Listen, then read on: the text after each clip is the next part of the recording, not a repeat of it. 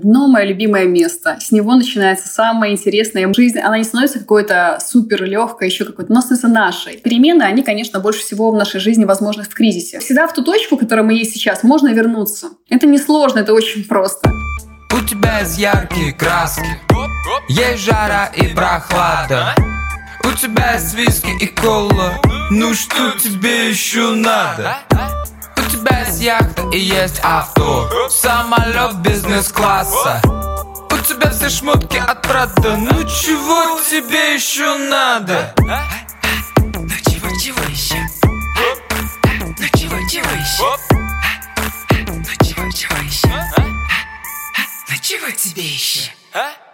Всем привет! С вами выпуск подкаста «Что тебе еще надо?». Веду его я, Ира Подрез. Здесь я разговариваю с крутыми, успешными людьми о том, что нужно для счастья и гармоничной жизни. Разбираемся, почему денег недостаточно и что делать, когда вам всегда нужно что-то еще и еще. Сегодня в гостях у меня Наталья Жукова, магистр психологических наук и гештальт-терапевт. С Наташей мы поговорим про то, как страхи помогают и мешают нам менять свою жизнь, о созависимости и умении любить себя. Наташа сама на себя начала подрабатывать с 25 лет. Полностью в работу на себя она ушла в 28 лет. Сейчас Наташа обучает людей эмоциональной стабильности и выходу из созависимости. Считает, что главным качеством человека, который работает на себя, это возможность удерживать постоянную тревогу и неопределенность. Наташ, привет! Привет, Ар. Очень рада тебя видеть в нашем подкасте. Хочу начать с тобой сразу с очень, наверное, таких а, личных моментов. У тебя в блоге очень крутой сторителлинг. Ты много говоришь а, и делишься, да, и своими личными историями, и историями твоих студентов. Это вызывает невероятное доверие. Вообще в целом открытость, да, всегда она так и подкупает, вызывает доверие, хочется а, волей-неволей, ты сразу проникаешься, в общем-то, человеком. Скажи, не было ли у тебя, наверное, какого-то страха открываться настолько и показать... Это же уязвимость, да, для многих. Типа, я совершенно человек, не могу показывать каких-то своих слабых мест, не дай бог вообще. А у тебя это очень все открыто. И вот второй мой вопрос, как у тебя вообще это получается, открывать такие истории? Потому что это же тоже, знаешь, для меня это как будто какой-то супер навык. Вытащить ее, да, и еще и людям определенным образом донести. Спасибо тебе за вопрос, твое за наблюдение. Если говорить про открытость и про рассказывание историй, то, конечно, я боялась, и я боюсь до сих пор. И я делаю это, потому что ну, вообще у меня специализация, да, такая психология, и мне очень нравится открытость и откровенность. Мне намного интереснее то, что происходит за кадром, то, что на самом деле человек от меня скрывает. Мне очень любопытно, что прячется за веселым лицом, да, то есть мне очень всегда интересен другой человек, настоящий. И я столько лет а, жила и тоже скрывала, какая я на самом деле, много лет, мне кажется, 20, может быть, 23 года, что наконец-то я очень счастлива, что могу об этом говорить, да, то есть как-то в себе это проработала постепенно, и я поняла, что чем больше я открываюсь, Ир, тем больше, наоборот, мне кажется, я получу хейта либо еще чего-то, а я, наоборот, получаю там поддержки, мне пишут о том, что у, у меня тоже такие истории есть. Да, то есть я боюсь, что меня не примут, а оказывается, меня, наоборот, принимают. Ну, то есть, наоборот, я становлюсь еще более интересной. Это удивительно. Блин, это какой такой, знаешь, мне кажется, огромный опыт принятия миром вообще в целом, да, что ты, получается, вроде как показываешь какую-то сторону, которая как вызывает вопрос, да, а тут, получается, мир отвечает вообще по-другому. И на твой взгляд, уязвимость — это сила или это то, над чем стоит работать, типа, чтобы быть неуязвимым? Я считаю, уязвимость — это сила. Ну, в моих э, ощущениях. Есть э, э, ситуации, когда... То есть она может также кого-то обезоружить, и настолько быть честным, можно быть открытость, она может настолько сильно влиять в отношениях, как и то, что мы делаем вид, что мы там сильные, мы супер какие-то, да. То есть, мне кажется, это такая же сила, и нас воспринимают очень часто. Ну, я вижу, я очень много общаюсь с мужчинами, и когда я показываю на своем примере, что я уязвима, и говорю про это, они тоже этому учатся, и когда там, знаешь, сильный мужчина, который там 20 лет, 30 лет занимается бизнесом, говорит тебе, Наташа, мне так страшно, я так нуждаюсь в твоей поддержке, это и сильно, он для меня не становится слабым, да, для меня такая сила сказать человек, который столько лет нас подавляли чувства, и вот это все. И это такая сила сказать об этом, что я так боюсь, но мне так хочется, ну там еще что-то, да. Вот. Блин, а по ты поводу говоришь, у меня мурашки аж идут. Смелости говорить про это, знаешь, я думала много о том, что чего я боюсь, когда я говорю о себе правду. Я боюсь отвержения. Да, я боюсь, что меня не примут. Я думаю, ну на самом деле люди, которых я боялась в своей жизни потерять, я их уже потеряла. Да, там кого-то из близких родственников, еще кого-то. А остальных, почему их боюсь потерять? Ну, то есть э, я их не потеряю, только чем больше я открываюсь, мой опыт показывает, что тем больше я сближаюсь с другими людьми, и они ко мне тоже приближаются. Блин, какой у тебя крутой опыт, он такой очень сильный, наверное. Еще так, знаешь, ты философски высказал, что я уже ничего не потеряю. И я задумалась. Это как, знаешь, типа, в целом бизнес так у многих выстреливает. Когда ты делаешь, делаешь попытки, ну, блин, мне уже не страшно, мне уже нечего терять, и я попробую. И в этот момент выстреливает, и ты такой, что, это так работает? Тебе это знакомо? Да, мне это очень знакомо, потому что, я говорю, у меня так было в бизнесе, когда меня спрашивают, говорят, как у тебя выстрелило направление? Я говорю, вы знаете, Аня, говорит, было ли тебе страшно? Я говорю, в тот момент мне уже не было страшно, потому что мне нечего было терять. Я осознала, что я так на дне, ниже этого дна уже некуда. Иногда, конечно, говорят, со дна постучали. Вот, но это в целом, это интересный опыт, который можно перекладывать вообще на любые сферы, мне кажется, потом. Когда ты понимаешь, что мир не закончится, мир не разрушится, если ты сделаешь так, как тебе хочется. Да, я думаю, что это важно нам каждому ощутить в своей жизни, действительно. И дно я всегда говорю, что всем своим клиентам всегда говорю, дно – мое любимое место. С него начинается самое интересное. Мы, когда отталкиваемся от него, сам, начинается самое интересное в нашей жизни. Я думаю, это может быть цитаты. У нас часто аудитория выбирает какие-то цитаты. Вот одно самое интересное место, это может быть цитаты. Смотри, ты много работаешь вообще с темой созависимости. Ты, кстати, единственный блогер, на кто я подписана по этой теме, и ты меня очень заинтересовала то, как ты, как ты выражаешься, да, и как ты вообще рассказываешь эти истории. А, у тебя вот есть тема созависимости и зависимости. А, есть при этом курс, да, про созависимые отношения, там, бесплатные каналы для поддержки созависимых людей. А я хочу спросить, как э, созависимость влияет на личность? Ты много исследуешь эту тему. А как она влияет на развитие человека, да, на то, как мы проявляемся, как достигаем цели, как реализуемся вообще, да, там в личном деле, в карьере, там неважно абсолютно. И как это можно заметить себе. Потому mm-hmm. что многие люди, насколько я понимаю, они э, не умеют отследить момент, что я в созависимости. Mm-hmm. Спасибо за вопрос. Приятно, что ты проанализировала, э, что у меня происходит. Если говорить про созависимость в нашем контексте нашей работы с тобой примерно, где пересечение есть, то я вижу у своих клиентов это, конечно, страх э, предъявлять себя, да, безумный страх. Меня не примут, мне нужно всегда угождать, мне нужно всегда угадывать мысли другого человека, мне нужно постоянно его удовлетворять, и тогда я не думаю, чем заниматься. Мне нужно думать о том, как удовлетворить тебя. Я не могу быть тогда собой, я не могу заниматься тем, что мне нравится. Мои мысли как бы заняты другим. И из этого я, конечно, сильно тогда буду уставать, злиться и как бы выгорать. А потом безумно страшно всегда. Безумно страшно что-то пробовать новое. Страшно, что справишься, и тогда ощутишь свою силу, такую, знаешь, огромную силу, а что нет границ, мне вся что до этого запугивали. А с другой стороны, страшно, что ощутишь, что, ну, вообще не веришь в себя. То есть э, страхи, они поглощают вот созависимых людей, держат финансовые зависимости, не дают возможность, знаешь, попробовать себя там в карьере, попробовать там куда-то, знаешь, вот даже когда они смотрят на курсы, когда смотрят на других людей, они сразу говорят, у меня не получится, моя история самая тяжелая, я не справлюсь. И я всегда говорю, как бы, если вы так верите в это, то это действительно так, да, ну, еще чуть-чуть. Вот. Но на самом деле, то есть есть внутри такое сильное убеждение, что это жизнь не для меня. Там, когда они смотрят на кого-то, я не справлюсь, у меня не получится, мне не нужно даже начинать.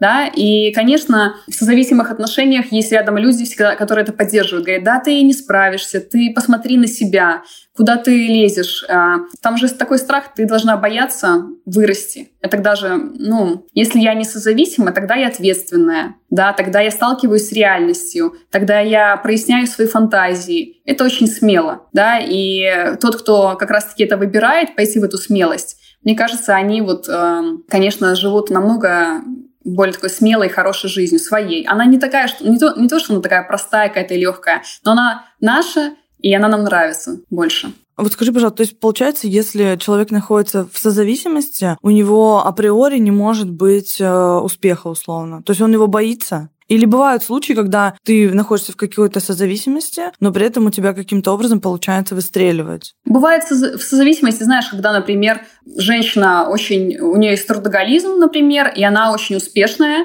но она созависима, например, с партнером и делает из него инфантильного. Да, то есть тогда не дает ему расти, не дает ему развиваться, формирует зависимые отношения, чтобы он никуда не ушел. Потому что очень страшно потерять, уровень тревоги растет. Тогда не расти, не развивайся, да, то есть это тоже созависимая форма поведения, когда много в отношении неясности, когда вот с партнерами разговариваешь, когда с клиентами не проясняешь какие-то вещи, это тоже уже созависимое поведение. Тебе страшно прояснить, что же там. Ну чего тебе еще надо?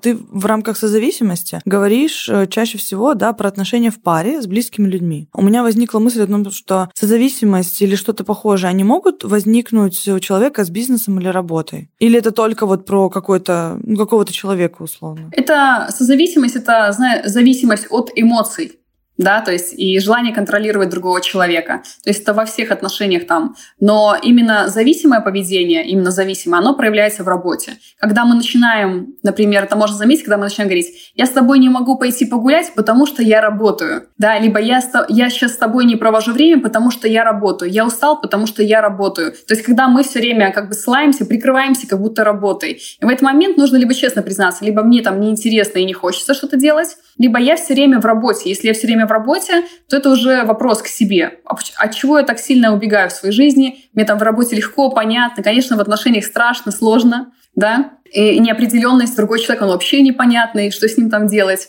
Вот. И тогда очень безопасно уйти в работу, потому что там уж точно понятно, я там контролирую, могу разруливать все. Блин, так интересно. Мы просто в подкасте э, в целом же, да, и общаемся с предпринимателями, и говорим про предпринимателей. Э, и очень э, у многих то, что ты сейчас озвучиваешь, и у меня в том числе. И ты говоришь, типа, если я не могу пойти с кем-то куда-то, потому что у меня работа, и я отслеживаю, такая думаю, угу. У меня есть такие моменты в жизни, когда э, мне действительно понятнее в работе, да, то есть это не все время, но в любом случае есть такие периоды, когда думаешь, блин, в работе как-то так хорошо и спокойненько, и там безопасно даже в какой-то степени, да, очень даже даже понятно.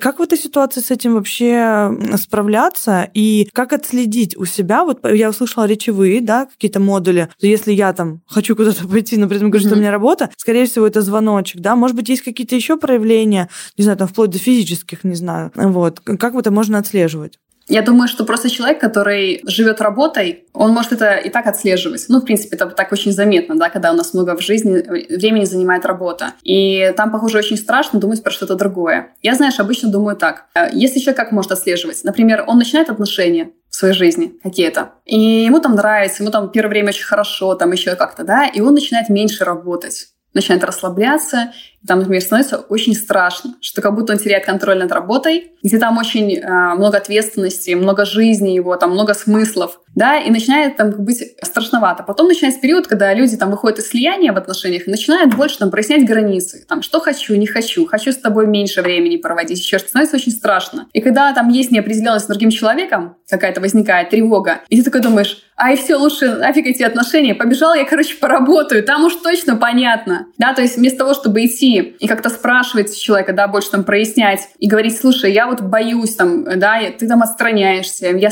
я начинаю волноваться, я начинаю думать, что там, не знаю, если становлюсь неинтересно, еще что-то. Так ли это? Да, он говорит, слушай, да нет, я просто тоже так боюсь, как бы, что я не в своей работе, и что мы вместе, что я там все теряю, ну, мыслями с тобой только. Мне там страшно, я начинаю как будто как-то себя выдергивать, например, из этого. Вот, тоже таким способом. Но я не отстраню, ну, то есть, и как бы классно бы разговаривать, да, и замечать, что что-то я, почему сейчас вообще работаю, сижу? Почему вот сегодня выходной, а я сижу на работе? Ну, как бы, почему я свою жизнь этим занимаю? Чего я, как бы, чего я себя лишаю? Почему мне кажется, что... Ну, обычно это с тревогой, конечно, с выживанием, с тревогой, да, что многие говорят, я боюсь, что если я остановлюсь, перестану работать, я как будто проиграю. Я говорю, ты не на войне уже. Ты не на войне. Если ты думаешь, что твоя жизнь война, то действительно ты, ну, как будто тогда можешь прыгать. Но ты не воюешь. Ну, то есть, ну, вокруг безопасно уже. Уже хорошо. Можно еще что-то делать. Мне это так знакомо, чувство, которое ты говоришь. У меня только в прошлом году отпустила история про «я не воюю». И что мир для меня безопасный. Я очень долго в терапии с этим работала, потому что у меня действительно было, как будто бы я э, сражаюсь. И мы вот э, первый подкаст писали с Наташей Олиной, она тоже рассказывала про смежное чувство, да, что где я тоже прихожу с мечом, и вот я тут отбиваюсь там и так далее. Ты сказала про разговоры еще. Кажется, вот этот такой инструмент, он, с одной стороны, простой, да, просто говорите, и мне страшно, и тебе страшно, и вот мы это выясняем, и нам становится уже не так страшно. Но насколько он а, требует навыка в жизни. Да, во-первых, надо пойти в терапию, чтобы тебя объяснили, как нужно говорить о своих чувствах без постоянного «ты говно» и «ты говно». А ты, а ты.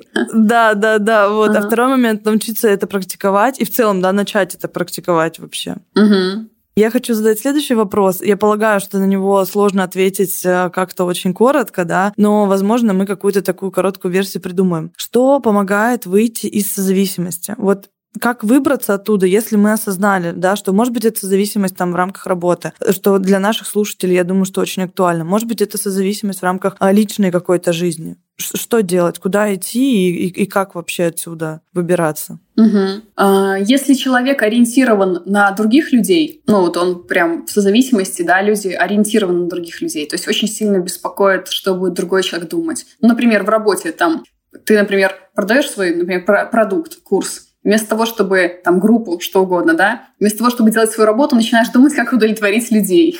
Ну, типа, зачем ты это, ну, как бы, понимаешь? Вместо того, чтобы делать свою работу и быть профессионалом, ты начинаешь строить созависимые отношения и думать, как их удовлетворять. Потому что страшно получить негатив, страшно, что твоя работа не нравится, что ты, твой продукт какой-то такой, что ты как специалист там что-то, да, получить какой-то злой отзыв, там, комментарий. И начинаешь их удовлетворять вместо того, чтобы заниматься своей работой. И тут нужно, конечно, себе задать вопрос, ну, как бы вспомнить, да, то есть, что я сейчас, как бы, мне сейчас не нужно никого удовлетворять, да, моя задача быть профессионалом. Я смогу справиться с негативными отзывами, если что, я улучшу свой продукт. Это не, негативный отзыв — это не равно я. Это значит только то, что нужно что-то исправить в своей работе. Возможно, если это реальный отзыв. И все. То есть, как ты знаешь, вот максимально себе напоминать это, разделять какие-то такие вещи.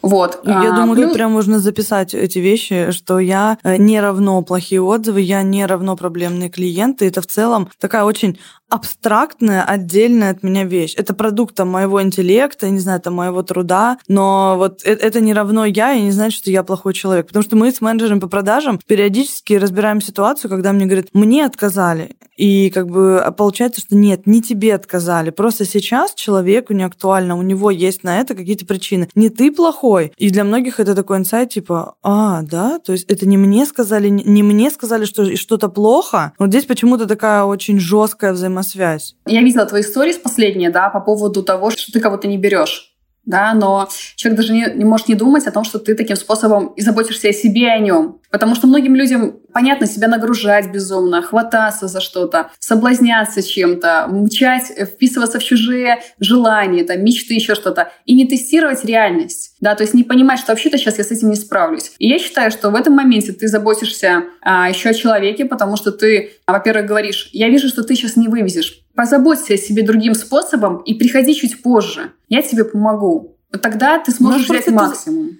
У нас это просто зазорно. Типа, знаешь, если ты не вписался куда-то из последних сил, ну, ты слабак, да, там это как в детстве там часто говорят, что ты не можешь, ты не вывезешь. И поэтому, мне кажется, это все тянется и тянется во взрослую жизнь, когда у нас действительно приходят ребята вот на последнем дыхании. Я бы им вообще уже, то есть они уже там на, на последней стадии выгорания, им нужен просто какой-то очень длительный отпуск. И мы, естественно, не можем ничего такого человеку сказать впрямую, да, но можем просто порекомендовать, сказать, слушай, наверное, вот, ну, не сейчас, да, мы видим, что тебе сейчас очень тяжело, и, ну, наша рекомендация какая-то, да, обратить внимание на себя. Сейчас нет другого ничего более важного, но это вызывает, во-первых, сопротивление, что тебе отказывают по этой причине, и, во-вторых, это вызывает все время историю про то, что человек воспринимает иногда это как будто я недостоин. Угу. А мы как бы не про это, да, мы не про то, что ты достоин или недостоин, мы про то, что сейчас самый главный человек для тебя ты. Вот, и ты не в ресурсе, как бы. Но это почему-то очень негативно воспринимается. А, ну, потому что ты показываешь человеку то, что он не замечает в себе, и это всегда неприятно. Ну что тебе еще надо? У тебя такая фраза интересная в одном из постов была. Мир вокруг гармонизируется, когда ты поймешь, что самая сильная взаимная любовь на всю жизнь это любовь к себе. Я такие фразы, когда читаю, меня все время бегут мурашки. Очень глубоко. И вот мне интересно, как и когда ты вообще лично пришла к этому, да? Каким последствиям приводит при этом не любовь?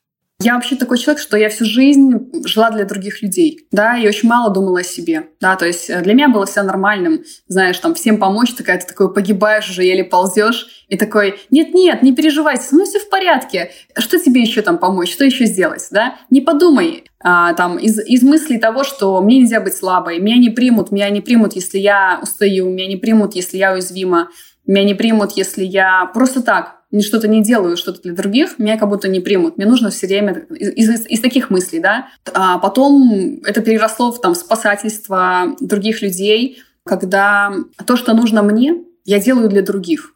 Ну, например, я хочу там чтобы меня накрыли плидом и позаботились. Я это делаю для кого-то, для мужчины, например, для подруги, для кого-то еще, для сотрудника, например, да, а для незнакомому человека любого, да, ну, типа, вот, потому что там я хотела бы, чтобы когда-то так подумали обо мне, и я хочу сейчас, например. И очень часто, когда мы в том числе так спасаем других людей, там то же самое видим там в своих клиентах, нужно подумать, а чего мне сейчас жизни не хватает? Чего я их спасаю?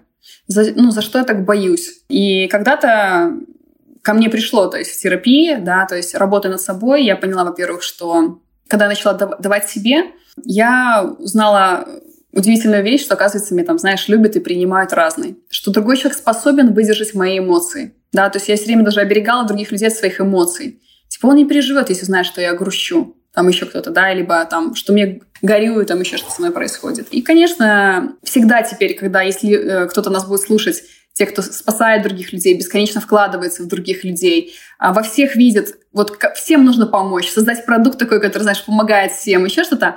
Первый вопрос, что сейчас не хватает мне? Чего сейчас не хватает мне лично? Может, мне холодно, может, я вообще хочу пить сейчас, может, я вообще устала, мне нужно поспать. Дать себе это, да, и потом из этого состояния дать другим, потому что а, это звучит странно, что мы столько занимаемся с людьми, да, и мы будем постоянно-постоянно кому-то что-то давать, а себе нет, тогда вопрос, мы профессионалы или нет. Забота о других для нас очень понятное явление. Мы знаем, как ее давать, мы знаем, как это показать, а, но когда дело касается себя, у многих ступор, да, а, а, а как мне, в смысле, как в, как в отношении себя-то это проявлять, да, а, что здесь э, можно сделать? Вот мне интересно, что ты своим клиентам советуете, чтобы проявить любовь к себе. Вот я, мне тоже сложно понять, когда, знаешь, говорят про любовь к себе, что это такое, что-то такое, какое-то эфемерное, непонятное, ванильное, мне это не близко. Мне понятна любовь к себе, знаешь, когда, если я всю жизнь наливала чай другим людям, а себе в последний момент, или там всем сделала завтрак, а себе в последний момент, то впервые в жизни возможно сделать себе завтрак первый и посмотреть, что мир от этого не разрушится.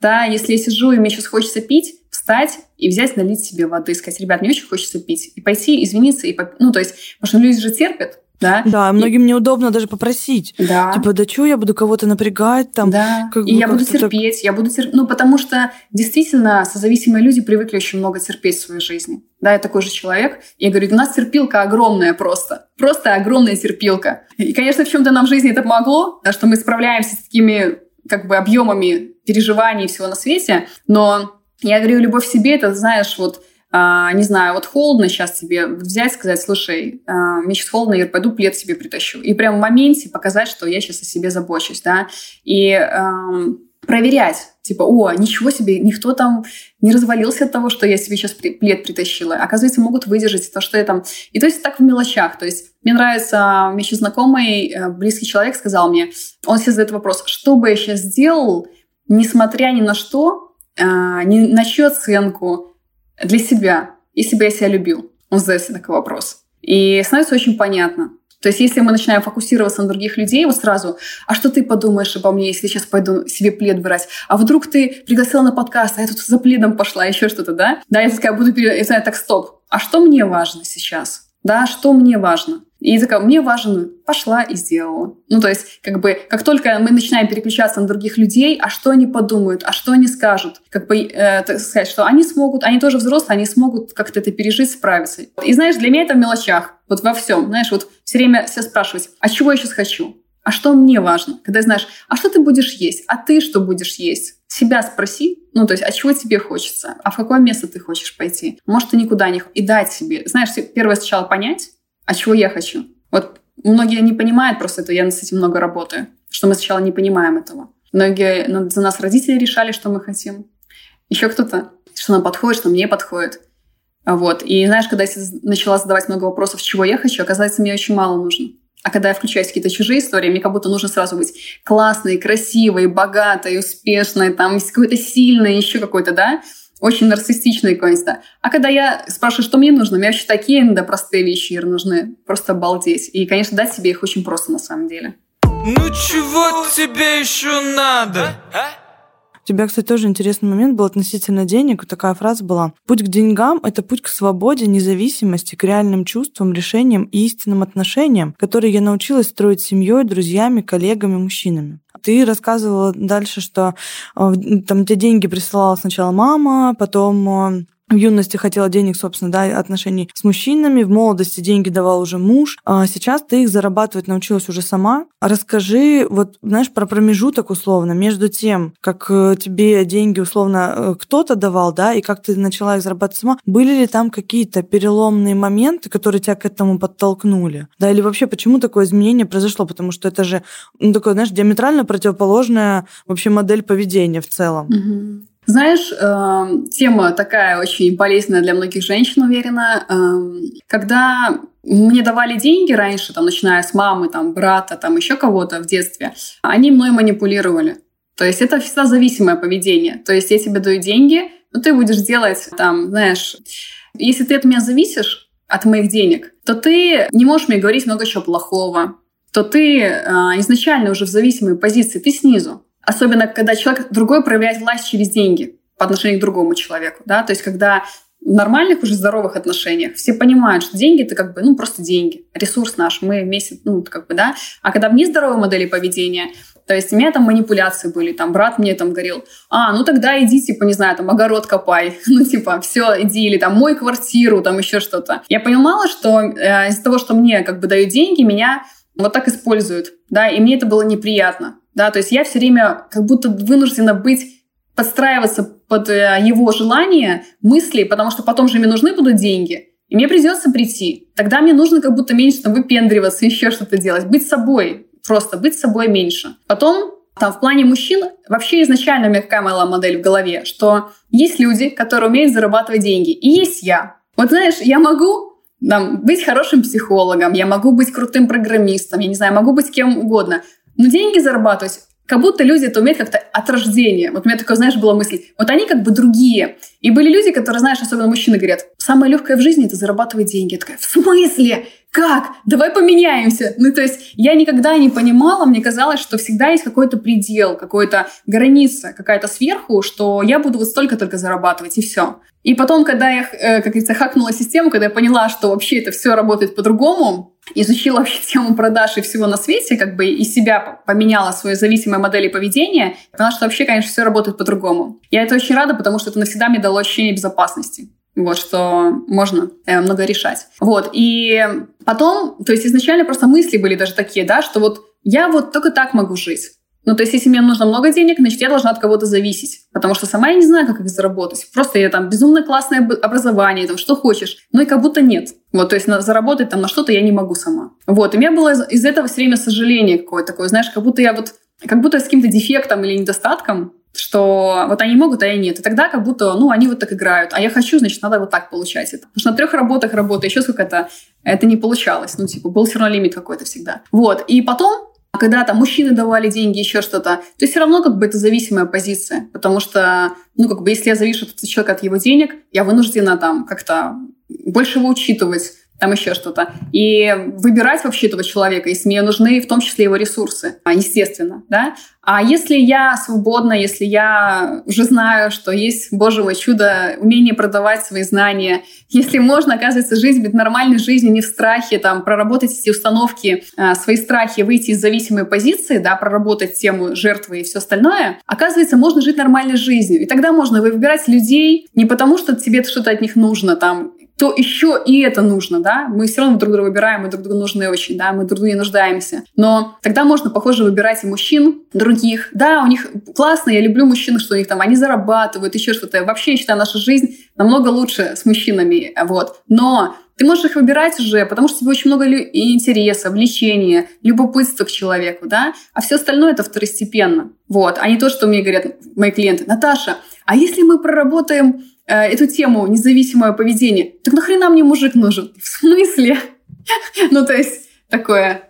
Как будто у него один функционал да, да. Есть, ну, да? Это, на меня вызывает это сожаление, да когда думаешь, что только так. Мне очень знаком твой опыт, потому что у меня в детстве папа всегда говорил так, пока ты живешь на мои деньги, ты делаешь так, как я тебе сказал. Меня это разрывало изнутри, потому что я в целом очень бунтующая натура. Я ненавижу, когда меня ограничивают, и уж тем более говорят, как мне надо делать единственным верным способом. Поэтому как только я вообще вырвалась из родительской семьи, да, и, как сказать, а, заимела возможность зарабатывать хоть что-то, я делала максимум, чтобы вот только освободить отгородиться от вообще любого влияния денежного. И в целом, мне кажется, ну, когда меня спрашивают, там, типа, а, почему я, собственно, топлю, да, за то, что деньги – это не смысл, это ресурс определенный, который дает там любые другие тебе блага, в том числе и нематериальные, относительно там той же свободы. Вот для меня это была история про уровень моей свободы. Потому что когда у нас, допустим, с папой были еще эквивалентные заработки, он мог себе позволить, условно говорить, какие-то там советы давать, да, но вот в такой авторитарной форме. Как только мы стали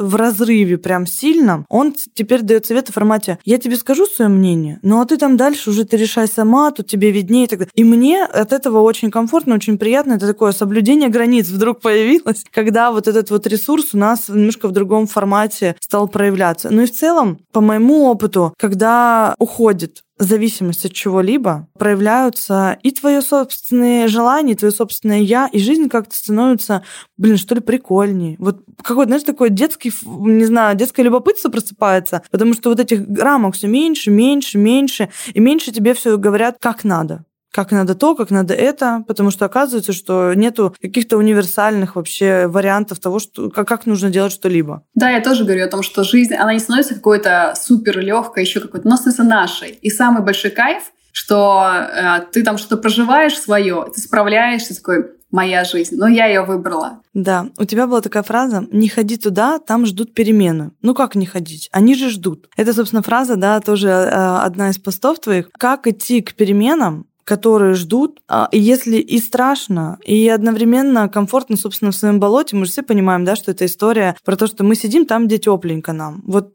как прийти, собственно, к всем переменам, которые ждут, и отказаться от того а, уклада, который у нас есть сейчас? Это вообще реально, нереально? Или, может быть, это только реально, там, я не знаю, с, с поддержкой кого-то? А, я думаю о том, что когда мы говорим, зная, что нужно куда-то там идти или там отказаться от чего-то, становится очень страшно. Как я откажусь от того, что, ну, как будто нужно отказаться от своей опоры в жизни, да, от того, что у меня уже есть, и куда-то пойти, где много неизвестности. Причем даже если отказаться, надо от того, что тебе не нравится и не устраивает, ты жалуешься на это. Да. Это все равно некая опора. Да, ну это при... понятно очень зато. Ну, как бы не нравится, но понятно, как в этом жить. Ну, то есть я как бы, да, как э, там, например, женщины живут с алкоголиком. Не нравится, но понятно очень, потому что и папа был такой, например, да. То есть очень понятно, как в этом жить. И э, я думаю, когда мы говорим про перемены, они, конечно, больше всего в нашей жизни возможны в кризисе. Вот когда вот как раз-таки дно любимое, когда вот в мире сейчас кризис много где, да, то есть можно не, э, скажем так, не пугаться только этого, а можно находить, типа, а что я еще могу? Да, то есть именно кризис это очень классное время на самом деле для того, чтобы э, быть такой в зоне некомфорта, в чем-то оказаться, и попробовать с этим справиться и дать себе там новые возможности. Мы же как можем относиться? О боже мой, жизнь такая плохая, Ир, в мире пандемия, границы закрыты, мне так тяжело, я так устала, еще что-то. Люди вот такие стали, еще что-то. А можно говорить, действительно, жизнь поменялась границы закрыли, я вынуждена жить в Москве, не в Лондоне, там, не знаю, я сейчас так выбираю. И действительно много перемен. Но за, за это время я, например, поняла, что во мне есть много еще разных качеств, не только как психолог, еще кто-то, а, которые могу применять в своей работе, в своей жизни. Я начала ценить более близкие отношения, я начала ценить какие-то простые вещи. И это классно. То есть из позиции жертвы мы выбираем, ну, знаешь, реагируем, либо из автономной позиции, да, ощущения другие совсем. Если говорить про рост, конечно, с одной стороны, классно, знаешь, кто-то говорит, нужна поддержка, еще что-то. И классно, когда есть такие люди, как ты, например, да, которые берут там учеников и показывают им короткий путь, да, то есть как знаешь, как я говорю, как за руку, возьмите меня, вот как, я говорю, классно. Я говорю, вообще классно быть в позиции ученика. Пришел, расслабился, пришли э, кто-то и сказал, вот делай так, классно, не нужно все время самой что-то генерить, выдумывать, как же справиться с ситуацией какой-то, да? Это очень классно, действительно. Но, например, в моей жизни у меня было мало поддержки. И у меня очень много было раньше мотивации такой, знаешь, а на зло, типа, а докажу, типа, а проконкурирую, а докажу там, не знаю, кому-то из родственников, там еще кому, что я могу. И да, она не очень здоровая э, мотивация, но она работает, и я потом переучилась уже на другую мотивацию в своей жизни, но иногда стоит, я считаю, очень сильно испугаться, либо разозлиться, что ты живешь такую жизнь, которая тебе не очень нравится. Вот я говорю, и классно было бы, знаешь, вот так прям сильно испугаться, что не дай бог она будет всю жизнь такая. Я говорю, вот как вы живете, представьте, что вы будете жить так еще 10 лет, 20 лет. Ничего не изменится. Многим людям это не нравится. И тогда начинаются какие-то процессы. Тут, кстати, часто э, людям кажется, условно, что им сейчас 30, и у них как будто бы, знаешь, уже жизнь закончилась. И я недавно у одного тоже психотерапевта а, видела короткое видео, она говорит, в 30 лет не поздно ли менять профессию? Она говорит, вам еще минимум 40 лет жить. То есть это даже больше, чем вы вообще в осознанной жизни находитесь. И э, я прям поймалась на мысли, думаю, блин, действительно, очень мало людей, кто задумывается вот в этом формате, да, что вообще-то вот оно только-только начинается, и еще огромный временной интервал впереди, в который можно поменять все. Вообще угу. абсолютно все, если мы перестанем играть в эту игру, что от меня ничего не зависит. Да, когда вот все-таки эта позиция жертвы, она уйдет, и когда ты начинаешь действительно менять самостоятельно а, и влиять на свою жизнь. Потому что это и смело, и трудно, а, и еще и во многих моментах социально неодобряемо, потому что ты становишься неудобным. Зато удобным для себя.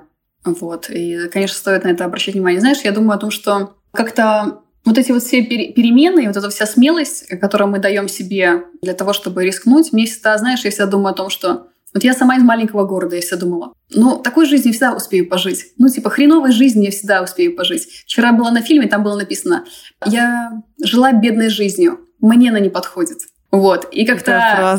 Да, я была очень бедной, мне это не подходит. И это очень круто. Это можно, знаешь, к чему угодно применить. То есть я жила в маленьком городе, мне это не подходит. Или как бы, если о том, что всегда в ту точку, в которой мы есть сейчас, можно вернуться. Это не сложно, это очень просто, да. Но почему бы не попробовать еще что-то, знаешь, какое-то. Мне все время какое-то любопытство, а что я еще могу как женщина, да? А что я это могу? О, ничего себе, а, а еще что я могу? У меня, знаешь, такое какое-то любопытство, а что еще можно, ну, как я как женщина могу, да, вот такое у меня есть. То есть все время как-то себя подзадариваю, какое-то такое, ну, через любопытство, интерес к себе. Поэтому, когда говорят про профессию, действительно, потому что я же занимаюсь, да, тоже обучением, и мне говорят, а не поздно ли менять профессию? Я такая думаю, или там после 30, я, я считаю, моя жизнь только она буквально началась после 30 лет. Потому что наконец-то я как-то выкопала себя из каких-то старых установок, убеждений, каких-то влияний на меня, откопалась от того, что мне дано было, как-то выкопала себя, нашла себя и такая, хух, а теперь-то можно и пожить.